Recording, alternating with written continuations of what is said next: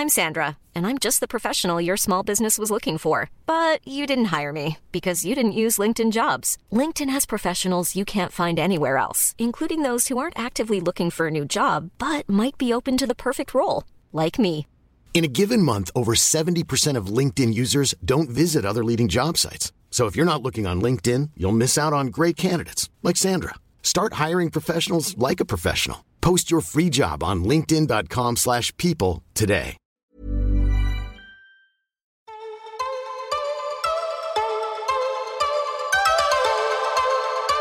This is DTC Growth Hacking with Rob McGray.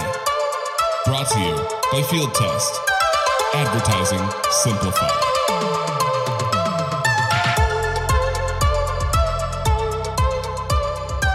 Hi, I'm Rob McGray, and this is DTC Growth Hacking presented by Field Test Advertising Made Simple.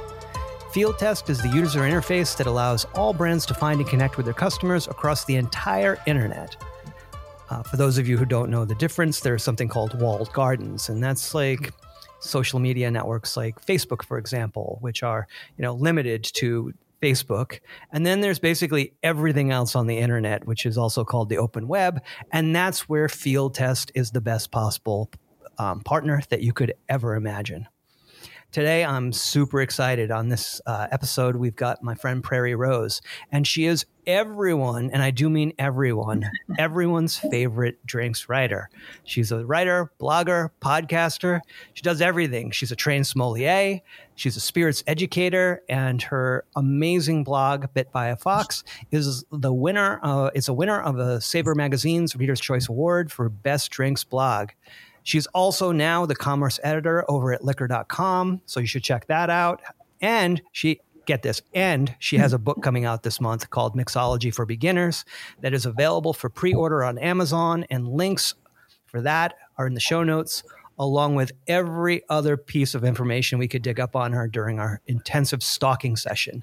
Prairie, thanks for coming on the podcast. So happy to be here, Rob. Thanks for having me on. Yeah. Congrats on all this stuff. There's so much stuff. Uh, there's a lot going on. Yeah. Yeah. Uh, I think that the pandemic has uh, has unleashed a lot of things for the gin- drinks industry and for people that that work within it in a lot of ways. Um, yeah, so it's been exciting.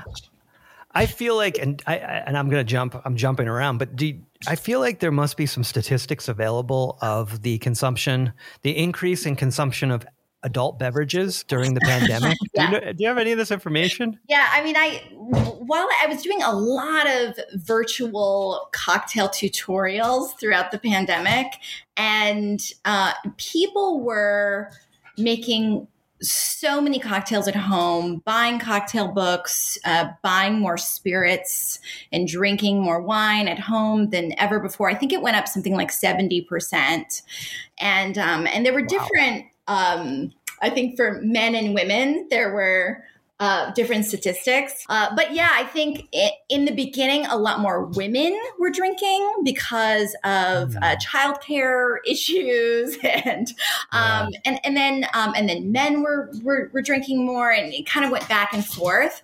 But yeah, the overall, um, I think the overall stats is that it went up, and I think a lot more people were at home cooking too, right? We everybody was baking bread, and and you know, but people were mixing up cocktails and um, and exploring that. Once we got past the sort of the binging in the beginning, because people were self medicating in a lot of ways, um, then I think a real interest kind of took root.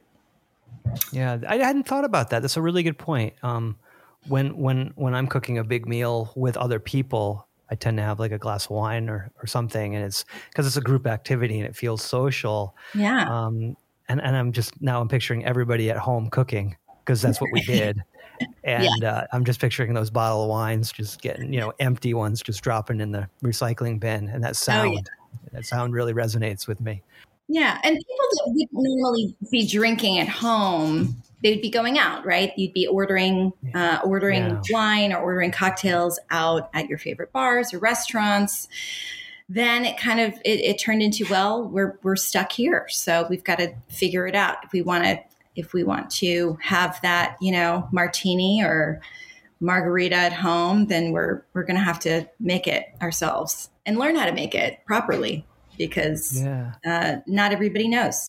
And then with the podcast, I, I wondered, and you, you know, first of all, congratulations on that, and and you've got over hundred episodes under under your belt, and yeah. I was looking at that number and I was like, okay, we're on we're on what nineteen? I can't believe it. Um, that's a major achievement, and I know how much work that takes. So good so job. so know? much work. And, yeah. and you're you're you're like rated so high. Like I, I, looked up all kinds of stats on it, and it's like in the top. I don't know. It's ridiculous. Like top three percent of podcasts. It's some crazy number that I found, and I was like, oh my gosh, like this is huge. And I wondered if podcast subscribership or listeners went up during the pandemic.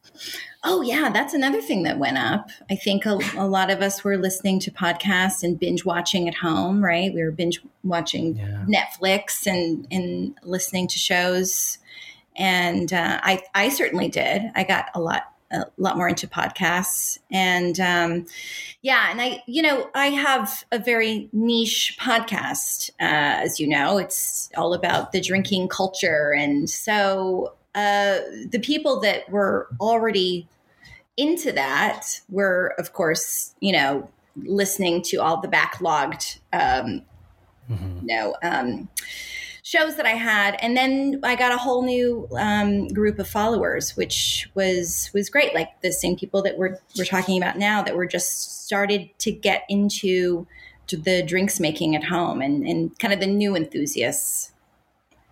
Yeah, so. yeah. What what I really find super interesting is that you know, and, and you know, you've you've created something that's it's it's you, right? I mean, your your persona, your your being, you've figured out some way to tr- you know transfer that energy to a career um, you know and then you figure out a way to transfer it to media you know whether it's the podcast or or now a book and, and definitely the blog where you know that's branding to me you've created a, a brand that and knowing you that feels very organic and authentic and natural and I just wonder how how this all kind of came together.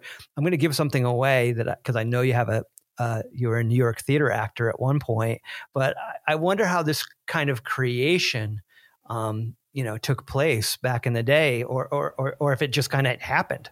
Yeah. Well, it's weird because when I, I reflect back on this journey into like what's happening now, like I just wrote this book and I've had this podcast for a few years and I've been blogging and writing and, you know, being a part of this industry for at least seven years. And it, it always felt sort of accidental. You know, I, um, I was an actor uh, in New York, and um, and in, you know most like most actors, I was uh, working in restaurants and you know slinging drinks and uh, cocktailing and waiting tables and and sort of the byproduct of all of that is uh, I know so many people in the the hospitality industry that were former actors or they still are and um, you know so much of that interest happened was sparked when we were you know young and working in that industry. And like i got into wine and i was like working in a french restaurant when i was you know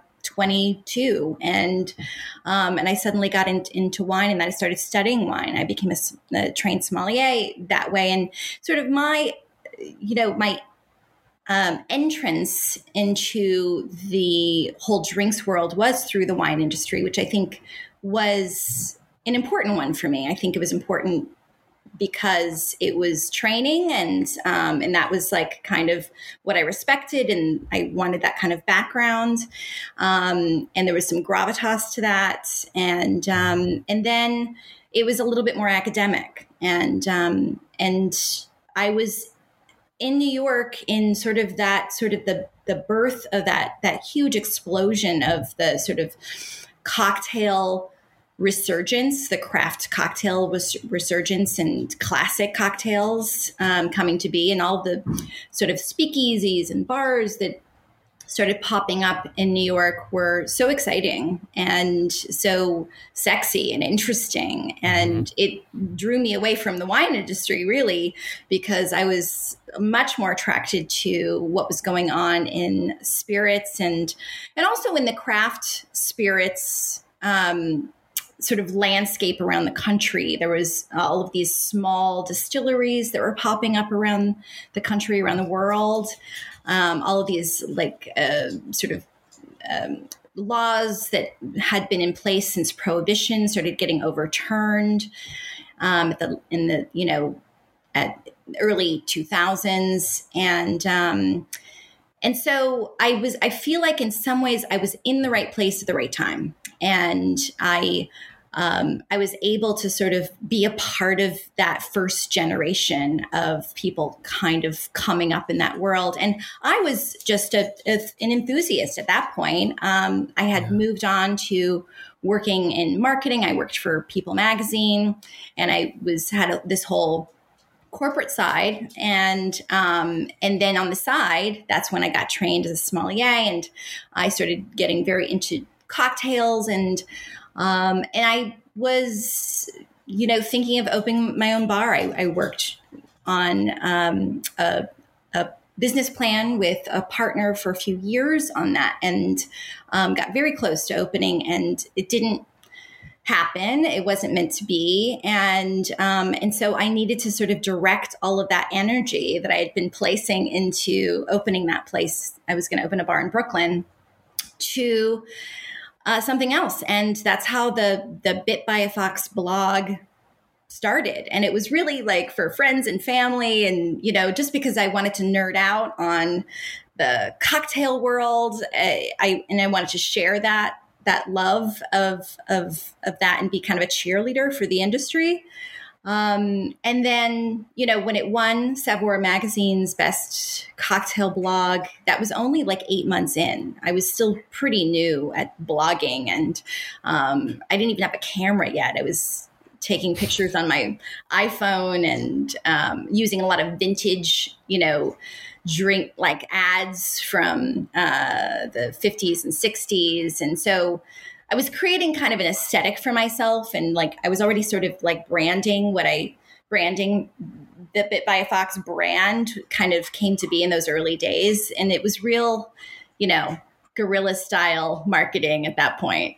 but yeah. yeah, the word spread. And, you know, after that, it was, you know, once you were in Saveur, that was like a really big deal. And um, that's when publicists started um, reaching out to me. That's when I started working with brands. I started doing um, content creation for brands. I got a real camera and started taking um, pictures of, of, cocktails. You could see the evolution of my photography over the years if you do look at the blog and and look at you know where I am now but um, so it's been a you know it's been a journey. Whenever people ask me like oh where should i start? You know if i want to start my own um, site or you know less people are starting blogs nowadays. I think more people are doing podcasts and stuff. But but i remember telling people like just do it just jump in. Don't wait till it's perfect because when i look in those early at those early posts that i would write and the pictures are it's real rough you know? So uh-huh. i'm always like you know and it's a good lesson for me to sort of um, stick with too and kind of remind myself that you know, it's in, it's much more important to sort of like just jump in and um, and and not wait for it to be the the most perfect that it can be that whatever's in your in your mind that you think i'm and i'm a perfectionist i'm a, I'm a virgo and um and i'm yeah. you know I, I really i want everything to be sort of you know my ducks in a row i want everything to be aligned and it's not always going to be like that and so you just have to, you know, really roll roll with the punches and um, and see what what happens. Yeah, I, I had this conversation with somebody today, and we were talking about how difficult it is sometimes for people with like a production or Hollywood background to get out of the mindset of like we're gonna like you know, privately iterate, iterate, iterate until this thing is perfect. And then we're going to release it. And then the world's going to love it. and I think that's been very much replaced, like with whether it's we're talking about like apps or software design or even the type of content that most of us consume is very much no, we're going to iterate in public. We're going to hone this craft right in front of you and I think that's almost become expected because, you know, uh, audience and and you know followers or people who really enjoy the stuff, you know, enjoy that journey as well, and they get to kind of say, "Well, I was there at the beginning." Oh yeah, you know, I remember when it was like Prairie was blah blah blah, and she would go around and da da da, and they're like, yeah, and I've and I've been a part of that ever since, and so they get to vicariously enjoy the success when it when it when it happens, and and yeah. that's that's super amazing. The other thing I thought of is that, you know, um, you know, I I have a, a I was a theater kid as well, and uh, you know, and and and it's amazing because like clearly I'm I I've I leaned into another area, which was like technology and using technology to tell stories. But but that early theatrical education, I don't know what would have happened without it because it it taught me about me, oh, and yeah. it taught me about it taught me how to empathize. Oh yeah, and and I feel like branding and marketing and all the stuff that we all do right now is is all about finding a good way to connect. And in order to connect you need to understand who you're connecting with. Yeah. Oh i always i even when i worked in the corporate world like when i sort of shifted away from performing and i went to film school and and um and i remember meeting people that you know went to you know harvard business school. And i was surrounded by really like all these brainiacs all these people that were super accomplished. And and um, and they couldn't.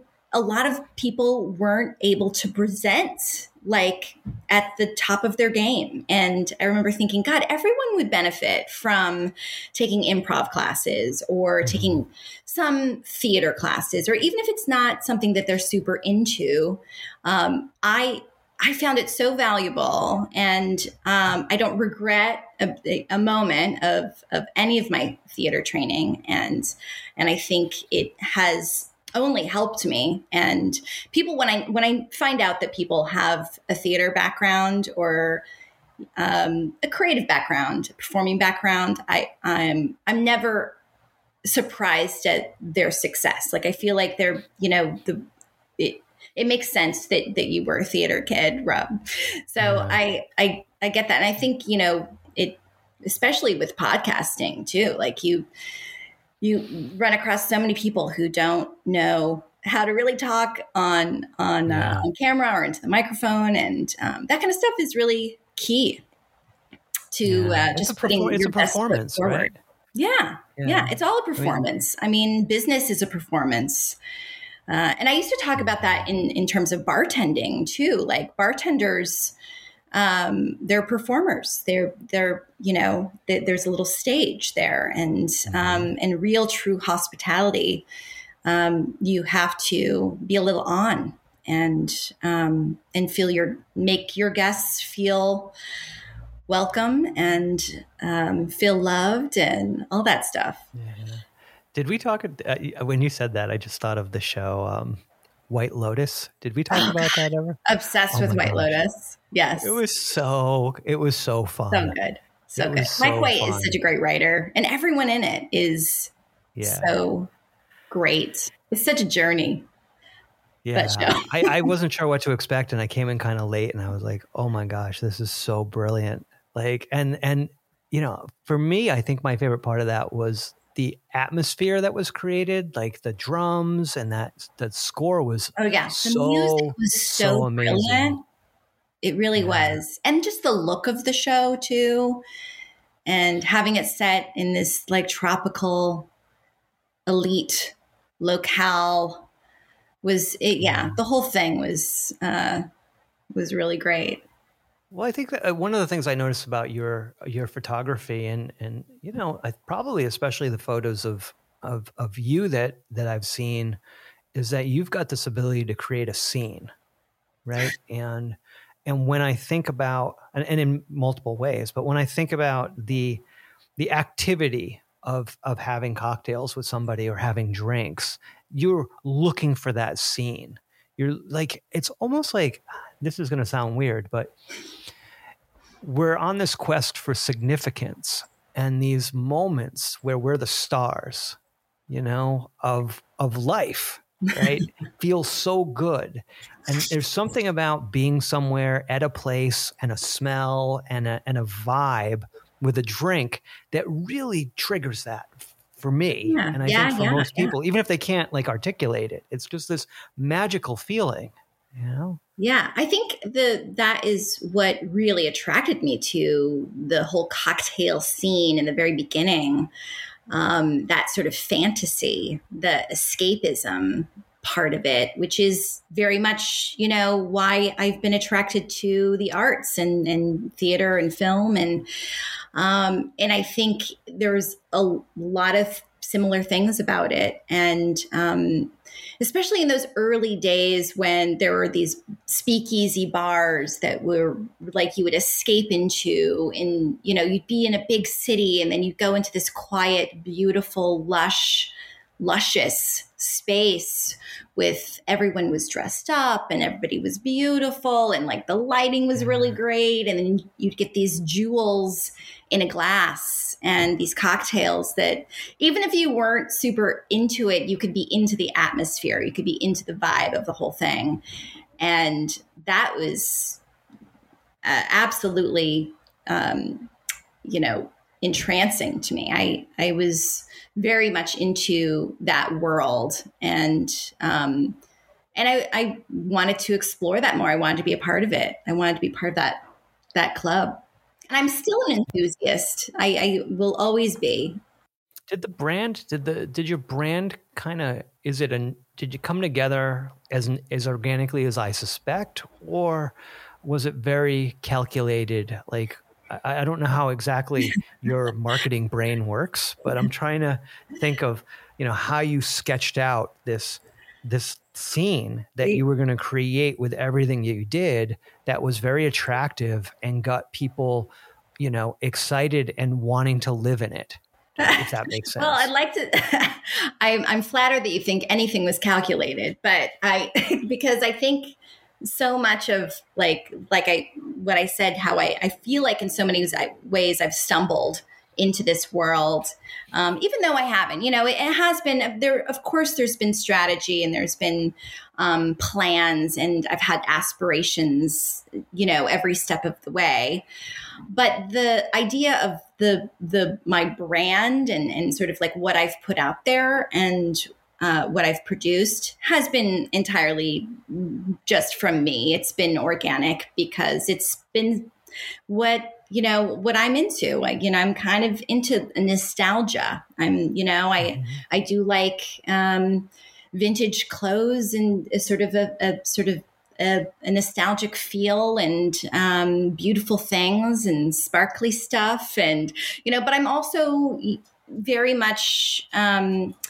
a nerd and, and i'm very you know enthusiastic about um, about this world and um, and I think the history is really interesting to me and and people's stories and the mastery and the craftsmanship and all of that stuff has always been fascinating to me at the same time. So merging all of my interests has really been you know what the brand is it's been a product of like just the things that i'm kind of into along the way and it, it's also morphed and it's probably changed a little bit it's gotten a little bit more modern and, and cleaner i'd like to think in some ways um, and you know as i get older um, things shift and you know i'm into different things so yeah.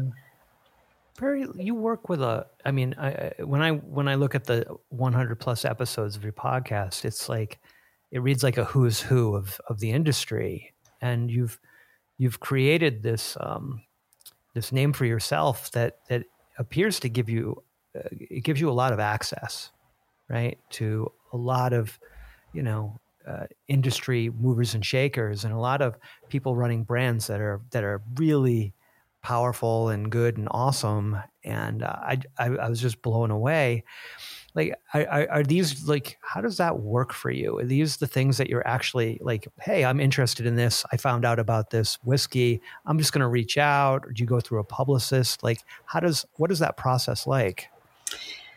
Um, it's a mix of things. I think because I've been doing this for as long as I have, I got in at a time when there weren't a lot of people um, writing about this and producing this kind of um, content.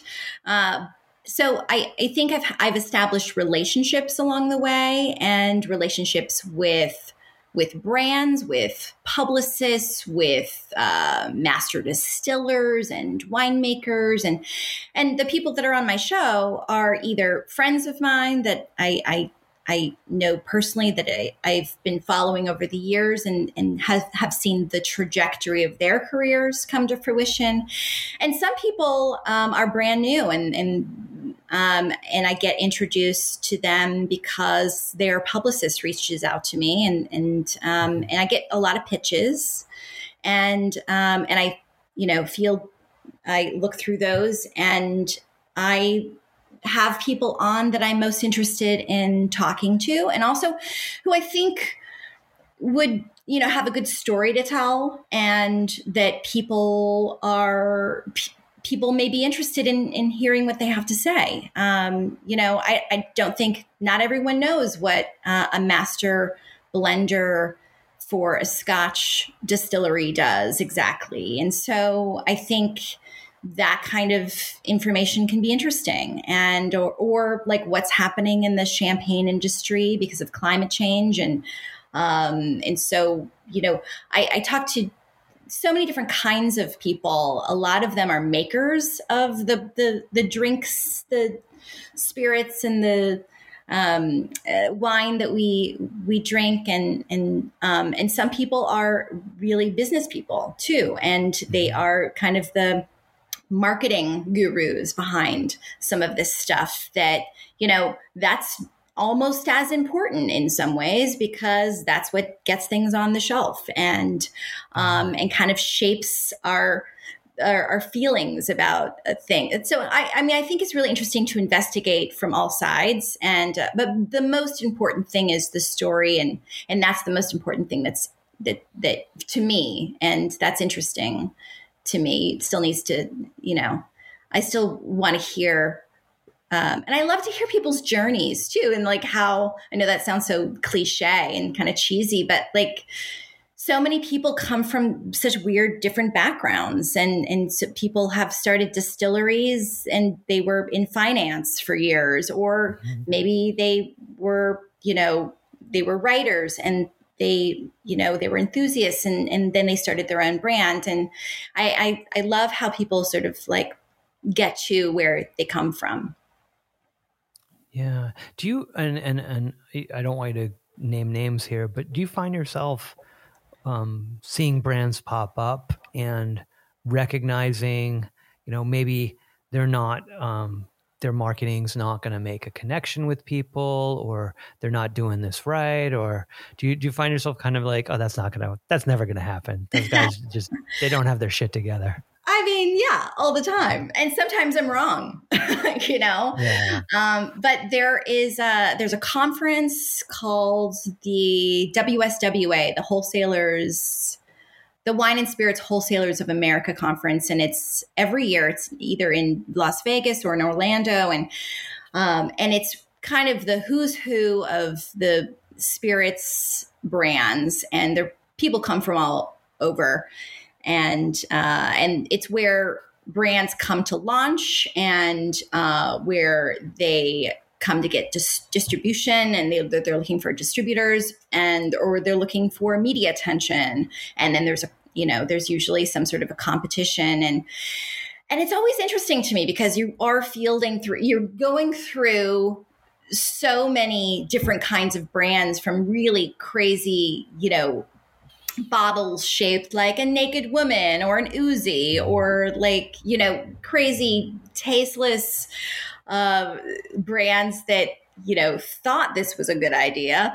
And uh, and then also things that are really uh, you know kind of stand out. And there was um there's always brands i'm a, it's like going vintage clothing shopping. You're kind of like it's mostly junk and then you find that jewel you know in the store that is going to be or antique shopping that is going to stand out. And um, and I think there was a there was the year the last year I went a couple of years ago. Um, there was a gin, Gray Whale Gin. They were launching for the first time, and they had beautiful branding, a beautiful bottle. It was a husband and wife uh, team, and and the the wife did a lot of the branding and um, and the husband was a spokesperson for it, and um, he was really charming, and um, they had a really great story. They were using botanicals from the journey that the gray whale takes up the coast. It was all this um, um, sea. The botanicals and um, yeah. maritime botanicals, which lend it itself so well to to a gin,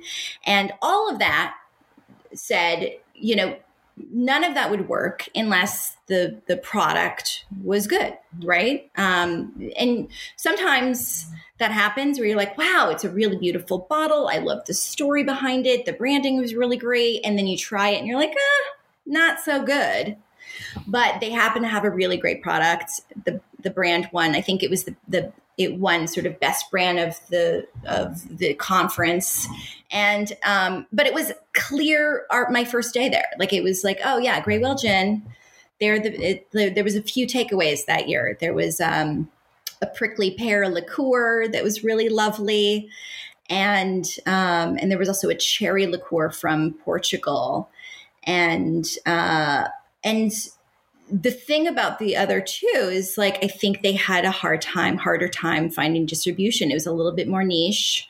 And gin has the category of gin has taken off and it's, you know, it's skyrocketed in recent years. And so there's more of a market for that. So yeah, I'm always like uh, fighting for those underdogs, but then you also you see things like that and you're like, ah, yep, it hits all the marks. The marketing hits it, and then you know the product uh, fulfills their marketing efforts, which always is is nice to see. But but the opposite always happen. You know, obviously happens, and um, and you know, marketing can be it's it, it's it, it's blinding in a lot of ways. Ready to pop the question? The jewelers at BlueNile.com have got sparkle down to a science with beautiful lab grown diamonds worthy of your most brilliant moments. Their lab grown diamonds are independently graded and guaranteed identical to natural diamonds, and they're ready to ship to your door. Go to Bluenile.com and use promo code LISTEN to get $50 off your purchase of $500 or more. That's code LISTEN at Bluenile.com for $50 off. Bluenile.com code LISTEN. Hiring for your small business? If you're not looking for professionals on LinkedIn, you're looking in the wrong place. That's like looking for your car keys in a fish tank. LinkedIn helps you hire professionals you can't find anywhere else, even those who aren't actively searching for a new job but might be open to the perfect role. In a given month, over 70% of LinkedIn users don't even visit other leading job sites. So start looking in the right place. With LinkedIn, you can hire professionals like a professional. Post your free job on linkedin.com slash people today. Hey, it's Ryan Reynolds, and I'm here with Keith, co-star of my upcoming film, If, only in theaters May 17th. Do you want to tell people the big news? All right, I'll do it. Sign up now and you'll get unlimited for $15 a month in six months of Paramount Plus Essential Plan on us. Mintmobile.com slash switch. Upfront payment of $45 equivalent to $15 per month. Unlimited over 40 gigabytes per month. Face lower speeds. Videos at 480p. Active Mint customers by 531.24 get six months of Paramount Plus Essential Plan. Auto renews after six months. Offer ends May 31st, 2024. Separate Paramount Plus registration required. Terms and conditions apply if rated PG. There's never been a faster or easier way to start your weight loss journey than with PlushCare PlushCare accepts most insurance plans and gives you online access to board-certified physicians who can prescribe FDA-approved weight loss medications like Wegovy and Zepbound for those who qualify. Take charge of your health and speak with a board-certified physician about a weight loss plan that's right for you. Get started today at plushcare.com slash weight loss. That's plushcare.com slash weight loss. plushcare.com slash weight loss.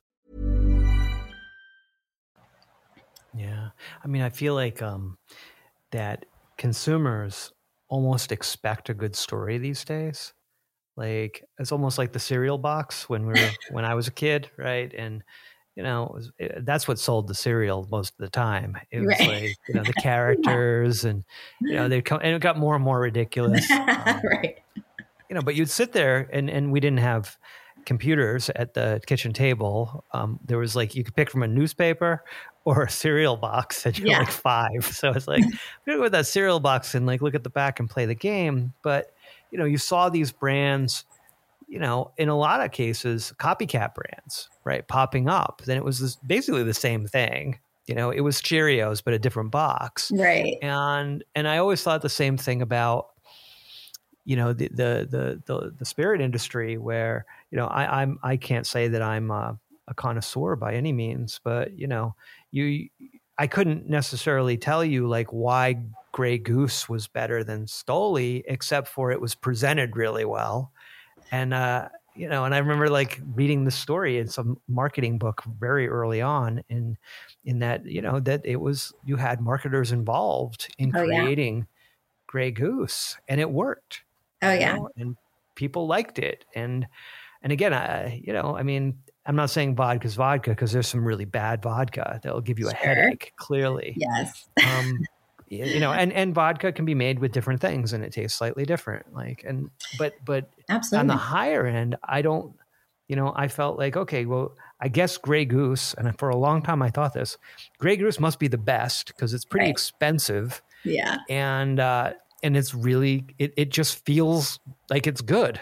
Like, not Right, even yeah. taste, it just feels good. They did their job. And yeah, yeah i mean that i mean that's the genius of of of marketing right it's um it creates brand loyalty and you can't even really uh, understand why you're loyal to something sometimes you know i i think with gray goose it was so brilliant. And you know sidney frank is behind gray goose and he's one of the most brilliant booze marketers in history. He brought uh, Jägermeister into this country, and um, and he, yeah, I mean, vodka has a, has long been one of the best marketed um, spirits there there is. I mean, Smirnoff was the first one to kind of to to to really do that, and they're the ones that kind of put vodka on the map in this country um, in in the 40s, 50s and um, and held rank for a really long time. They created the Moscow Mule, and um, and they you know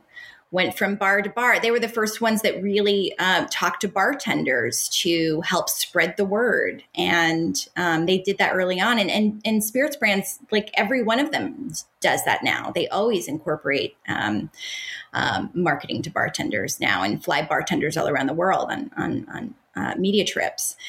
Um, but Smir- Smirnoff was the first one to do that. And then uh, Absolut was the next one that kind of held the right. They held the market for a number of um, decades and um, into the 90s.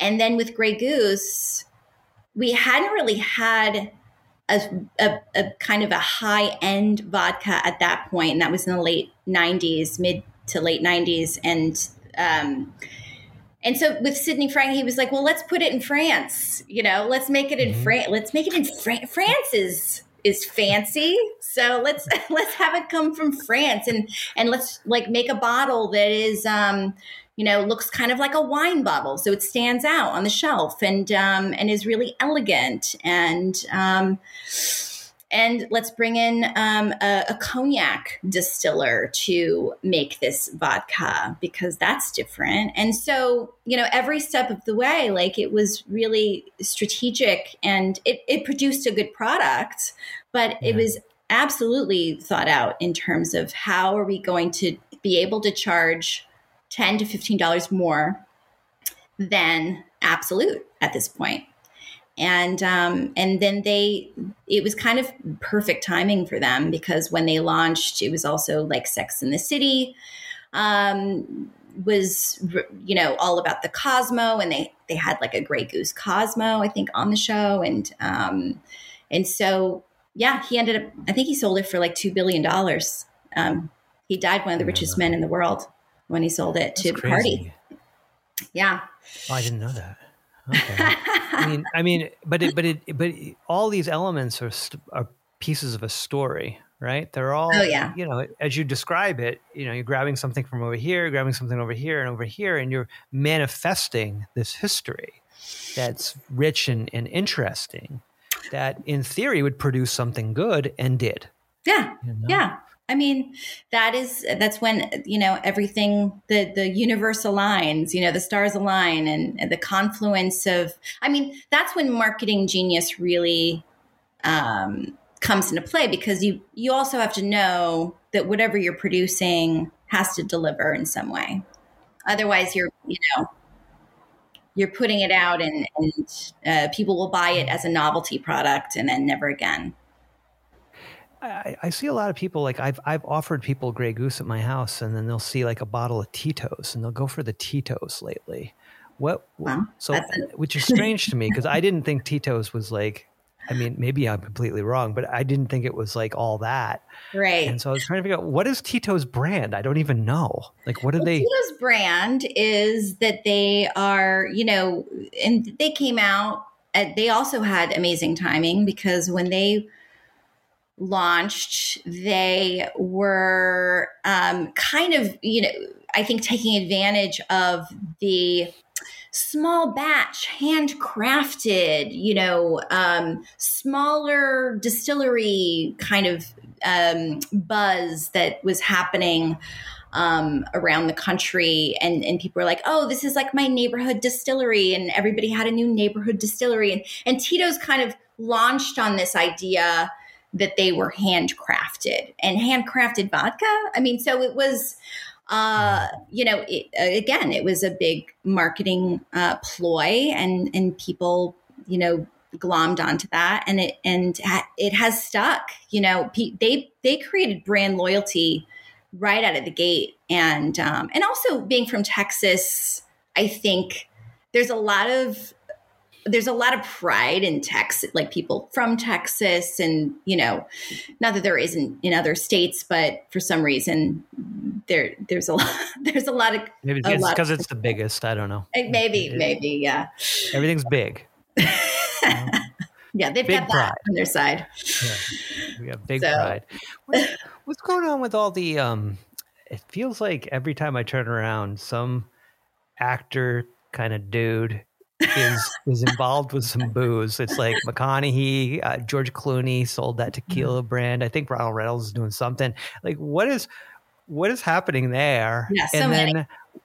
yeah, and I've never and I I don't know, maybe I'm wrong, but I don't feel like I've seen a lot of um, female celebrities launch um, you know, adult beverage brands.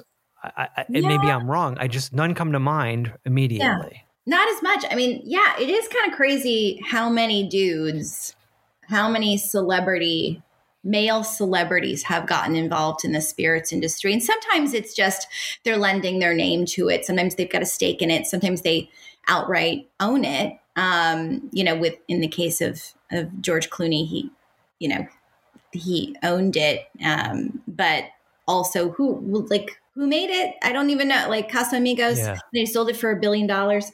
Um, Ryan Reynolds, I know, uh, bought into Aviation Gin. Um, it was started out in, in Portland by House Distillery and great distillery uh, out of Portland. And um, and but he, you know, there are some people that are a little bit more hands on. He's a little bit more hands on. Matthew McConaughey. Um, I think he's he's got a little bit of a stake in is the Wild Turkey sort of expression that he's worked on. Um, but he's kind of a more of a spokesperson too behind it, and and so you see that a lot of the times. Um, and like Jay Z has a cognac brand, and uh, uh, lot, so many rappers have have, mm-hmm. have some sort of uh, you know um, or hip hop stars have um, and and now tequila seems to be the most popular one. I I'm really bummed that it like Kendall Jenner is like one of the only female uh, celebrities, I guess, that is is um, kind of dipping her toes in in the um, the spirits world because they're yeah they're there there should be more but it seems like a lot more women are involved in wine brands so like cameron diaz um, launched uh, Avaline uh, last year, two years ago now. Drew Barrymore has her own. Pink has her own wine brands, and I know that she's really hands on with her her wine. I've never actually tried it. Um, so I think there's more women involved in the wine industry, which you know, I I would love to see. Um, you know, there's a lot of women in the industry that um, in in all aspects of the industry, from you know distilling to marketing to um, you know um, blending. But um, but yeah, in terms of s- female celebrities, you don't see that as much. And um, yeah, it, it'd be sure it'd be nice to see. I mean, I kind of I, I kind of imagine this like, uh, and I would definitely buy this. This Kristin Scott Thomas, you know, you know. Uh, you know, drink or, or, or, bottle, and I, I just think it's like classy and right, mature. what would she have? What, what do you think that would be? Something elegant, maybe a cognac. Something, yeah, something, something, and and and you know, it's just you know, it, it, it makes you just want to stand up straight and have good posture. you know, it's kind of like one of these like proper proper drinks. Oh, I um, love Kristin Scott Thomas. Yeah. Did you see her? She was so good on what is that? Fleabag? Do you remember that? Did you watch that? Oh, I loved Fleabag. Um, yeah. She wait a second. She was in Fleabag. Yeah, wasn't she the? Uh, she's like the older woman that that Fleabag like uh, encounters. She's she's gone through menopause. That was Kristin Scott Thomas, right? Oh, yeah. Right. You know who I'm talking yes. about? No, no. Yeah. Yes. Yeah. Yes, that's right. You know, and, and she Yeah. kind of re in, in it, it. You know, she's playing a role, but it, I always looked at it as, oh, that's Kristin Scott Com- Scott Thomas like 2.0, and she's Right. like, you know, she's she's coming to her her own at this point, and that's when she should make the drink. You know? yeah, I like that. I like that. Yeah. Maybe she could be involved in a in a brown spirit, maybe a whiskey of some sort. Yeah. You know, one of the things that's probably, you know, comes up for these for these brands a lot is advertising. And you know the policies around advertising for adult beverages and and how that you know how that works on social media and on the internet and you know digitally. Um, you know i mean before it was probably pretty easy. You could you, you couldn't be on tv but you could be in like you know i don't know playboy. I, i'm trying to think back of where i saw Right, where i yeah. saw booze ads. Um, you know i mean what's I, I, is that something that you get involved in that you that, that you help out with uh, you you know with these with these brands No, not necessarily the advertising side of things. That's I'm probably more on the marketing side um, with with brands and branding and, and um, anything from copywriting to I've created I have my my words are on lots of bottles out there yeah. um, to um, you know campaigns things like that but not um, outright advertising. And, and like you said it is tricky with with alcohol brands. Um, you would see them in you know in magazines and, and i love all those like vintage booze brands. They're so fun. And um, but uh, but yeah, there, you can't advertise on, on on television anymore, and um, so so a lot of the sort of the efforts I think are are um, are experiential. Um, there's events that that pop up, and I've helped out with things like that uh, with branded events, experiential events um, and um, and influencer marketing is so huge in in the the spirits world, um, and uh, that's how we we market things a lot of times now. yeah. That feels like a bit of a trojan horse right? Yeah, like being able to you know because i was thinking about it. You can kind of sneak it in because it's just this person on instagram showing you da da da but it's actually an influencer getting paid. I know that people are supposed to declare that now when it's when it's Oh, paid yeah. but i i don't believe everybody does No. I mean, so many, I think we've also gotten really savvy over the years too. Our social media savviness has been upped. Um, I think we've gone through, you know, this phase where, you know, boo influencers, what does that mean? And, um, and there's been a negative connotation around it because it's like, who do you believe? I'm not going to believe this, you know, person takes these diet pills and, you know, whatever. Um, but, um, and then there's a whole new generation coming up that is so savvy and, um, and they kind of don't care either that it's like, that they're being marketed to all the time. I think we're from a generation of um, Gen X, which is um, we we were very, I think. Um, cynical around that kind of stuff that mm-hmm. um, you know we don't want to be i remember going to a movie for the first time where there was like a commercial that was in one of the, the the trailers. And there was and everybody in i think i was in seattle at the time which is very on brand for seattle but um, i'm from the pacific northwest originally and I, everyone booed in the theater because boo commercials are bad. And like meanwhile you are marketed to all the time. We just watch like three trailers of movies, yeah. and but you know, there's a Coke commercial, and now it's different. So, um, yeah, I think we have gotten just a little bit more sophisticated in terms of um, how we detect being marketed to and what we accept, and um, and and I think what we have to kind of accept is we're being marketed to all the time you know, pretty much all the time. Like I, mm-hmm. I think I don't have my my podcast is not sponsored. I, I have done some sponsored um, um, a series. I did sponsor series on the podcast, but um, but I always wanted it to be, and the, the the blog was kind of the same way. I wanted my um, all of my sort of sponsored content to be either off the blog or if it was on the blog, then it was um, it was really noticeable. And um, but the the tone always stayed the same. It was me being I, whether i was paid or not i wanted to lift up the industry. I wanted to be a cheerleader for brands i was excited about for bars and bartenders and the hospitality industry. And um, and it should I wanted it to sort of, even if I was doing any kind of sponsored content, I wanted it to align with everything else I was doing, which right. um, was in general to uplift. I never really did reviews because I didn't ever want to do anything super.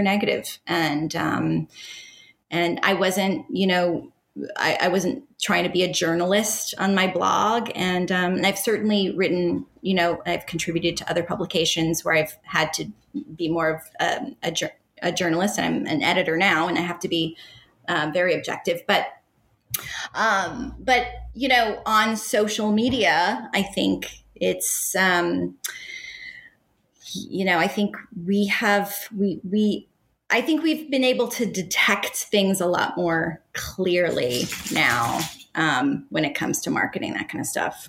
Yeah. Prairie, the book, um, Mixology for Beginners, is is this your first book? It is. Yeah. Yeah. No, I'm very, I'm excited. And I feel it was kind of a long time coming. I was in talks with publishers um, years ago when I first um, won the Saveur Award. Um, there was a number of publishers that reached out to me about writing a book then, and I'd had a few proposals in the works, and nothing worked out. And um, and then it was, you know, at the beginning of lockdown, really, the big, right when the sort of the pandemic kind of set in, I was approached by a publisher to write a cocktail book that w- was very different than what this turned out to be. Um, I I actually had to rewrite this because of what happened over the course of the pandemic and the consumer interest and the buying patterns changed. Um, and so what it ended up being is it's called mixology, for beginners. And it really is what has kind of come about in the past year and a half when we were in lockdown. People were introducing them people for the very first time that may not are you know may not be big drinkers but they suddenly took an interest in it. They were going to happy hours virtual happy hours. They were making things at home. They were you know Googling, uh, you know, Vieux Carré or, you know, a Boulevardier, what's in that? And um, drinking Negronis at home when they normally would be ordering them out. So, uh, yeah, so it really kind of came about. It's really such a product of this past year and a half, and it, and it came out of, um, of what we've all been through. So, I, I'd like to think that it's it's rather timely but I'm really proud of what it's turned out to be. I, I was able to include you know, drinks that I think everyone should know, some real classics, some real basic drinks that, you know, I wanted to get the classic specs on those drinks. And then I got was able to pull in some modern classics of, of, bartenders and bars from around the world that I really respect, that I think also people should know and are not super complicated, um, pretty approachable. And then I also was able to include uh, drinks that were like off of my blog over the course of the years that were like the greatest hits, the the yeah. drinks that you know got the most clicks because and um, and so I knew that they were popular amongst people and they tend to be the most simple too a lot of three four ingredient cocktails that are really approachable and um, and I got to include my story in there a little bit, at least in the in the introduction of the book, um, how I came into this world, and um, and so yeah, I'm really I'm very proud of That's what it turned to be. I can't wait to read it and uh, you know try to make some of the drinks. Although I'm not very good at making drinks. Oh, it doesn't uh, matter. I'm just, not very good at. I'm good at. I'm better at drinking the drinks than making the drinks. but that well, might be. I'll come over. I'll make some drinks for you, Rob. Okay, Pray. What's like the the? And I know we're just uh, reaching a point where we can even think about going back out in the world now. But um, you know, what, what, most recently, is there any place that you visited coming back um, in, into into life that that people should, should that should be on the radar for folks who are itching to have a safe kind of COVID um, friendly experience out there in, in, Los Angeles or anywhere that, that yeah. you've been hanging out?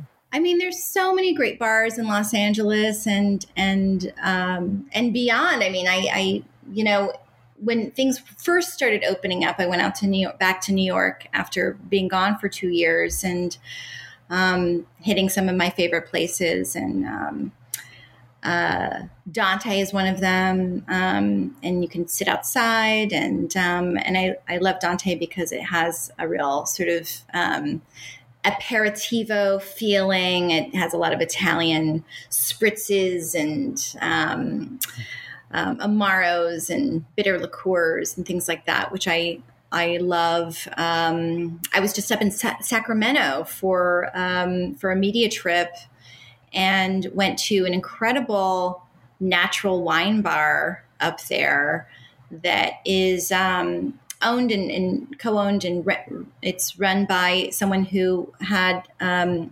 uh, actually had a was down in LA and, and at the Walker Inn he was a general manager out, uh, down here and that was one of my favorite bars here um, sadly, it uh, no, the Walker Inn is still around. Um, the um, Normandy Club, which is behind it, um, the little speakeasy behind it, closed sadly, but the Walker Inn is still around, and um, but this natural wine bar has it's all beautiful natural wine and also uh, low ABV and no ABV cocktails. So that's a huge trend right now, which is, um, you know, with all this drinking, uh, a lot of people are. Um, were drinking more than they wanted to, maybe, and they wanted to pull yeah. back on it. And so there is this trend towards a lower alcohol, uh, cocktail, lower alcohol spirits, um, a lot of vermouths. All vermouths are, are lower, like usually half the amount of alcohol is is um,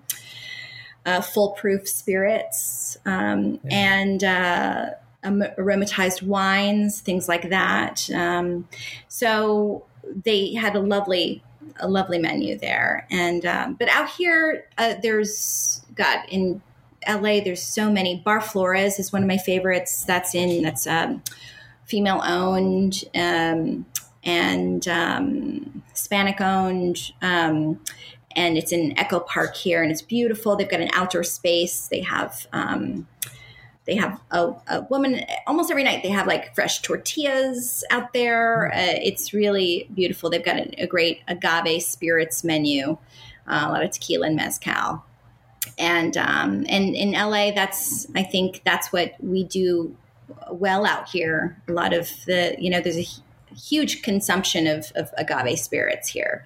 We're yeah. so close to Mexico, and um, and I've gotten a real appreciation for since moving here for for agave spirits and also for California wine. Like I, I was, uh, you know, I've been an enophile for a long time, and, and I was, you know, uh, uh, probably a little biased towards um, European wines for a long time. Mm-hmm. And then, you know, but I'm from the Pacific Northwest. There's amazing wines from Oregon and Washington and, and, and California, and the Central Coast is is um, a beautiful place for. In Sacramento, where I was just at, there was, yeah. um, you know, amazing wine region. So you know, it's so fertile out here. But um, yeah, I mean, I can go on and on about um, bars and places yeah. people should visit.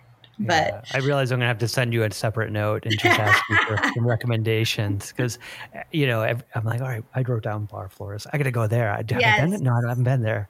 Yeah, you know, create my well, list, my hit at, list. I was just at Salazar the other night with your wife Julie, and we had um, I had a lovely Paloma out there. They've have they have a mezcal Paloma on tap there, which is so good. Wow. I'm a big yeah. fan of that. I went there for the first time uh, last week, and uh, I I never knew what was back there. I was what? like, oh my gosh, this is so nice back here. Is Why didn't great? I know? Yeah. yeah. it's very casual. It's very it casual. Is. It feels so California vibe. there too. It's like it's all outdoors, and um, it used to be an old auto body shop, I think. Yeah, and, yeah, that's yeah. what somebody told me.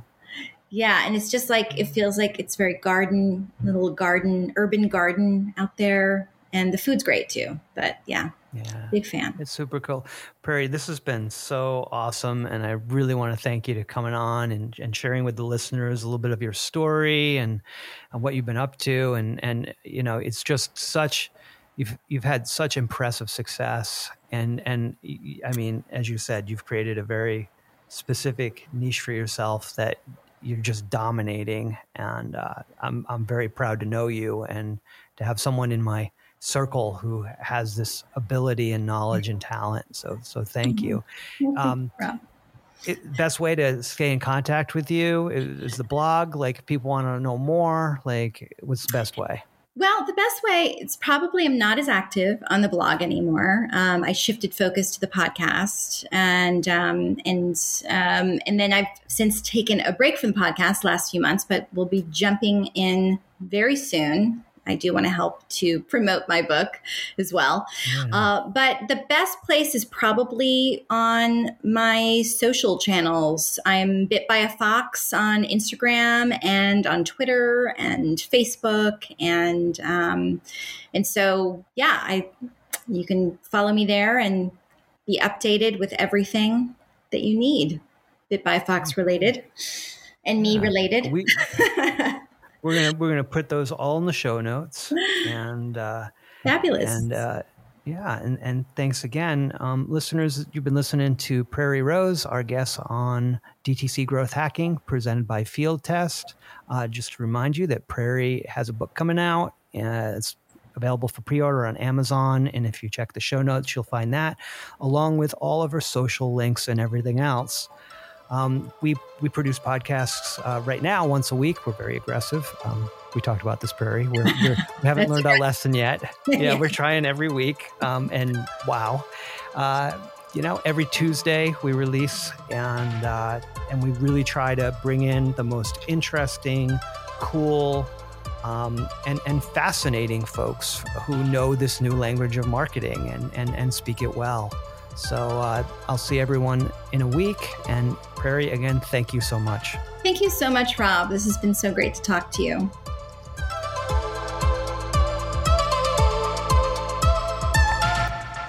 This was a Field Test podcast. Hi, I'm Daniel, founder of Pretty Litter. Did you know cats tend to hide symptoms of sickness and pain? I learned this the hard way after losing my cat, Gingy. So I created Pretty Litter, a health monitoring litter that helps detect early signs of illness by changing colors, saving you money and potentially your cat's life. Pretty Litter is veterinarian developed, and it's the easiest way to keep tabs on your fur baby's health right at home. Go to prettylitter.com and use code ACAST for 20% off your first order and a free cat toy. Terms and conditions apply. See site for details. When you make decisions for your company, you look for the no brainers. If you have a lot of mailing to do, stamps.com is the ultimate no brainer. Use the stamps.com mobile app to mail everything you need to keep your business running with up to 89% off USPS and UPS. Make the same no brainer decision as over 1 million other businesses with stamps.com. Use code PROGRAM for a special offer. That's stamps.com code PROGRAM.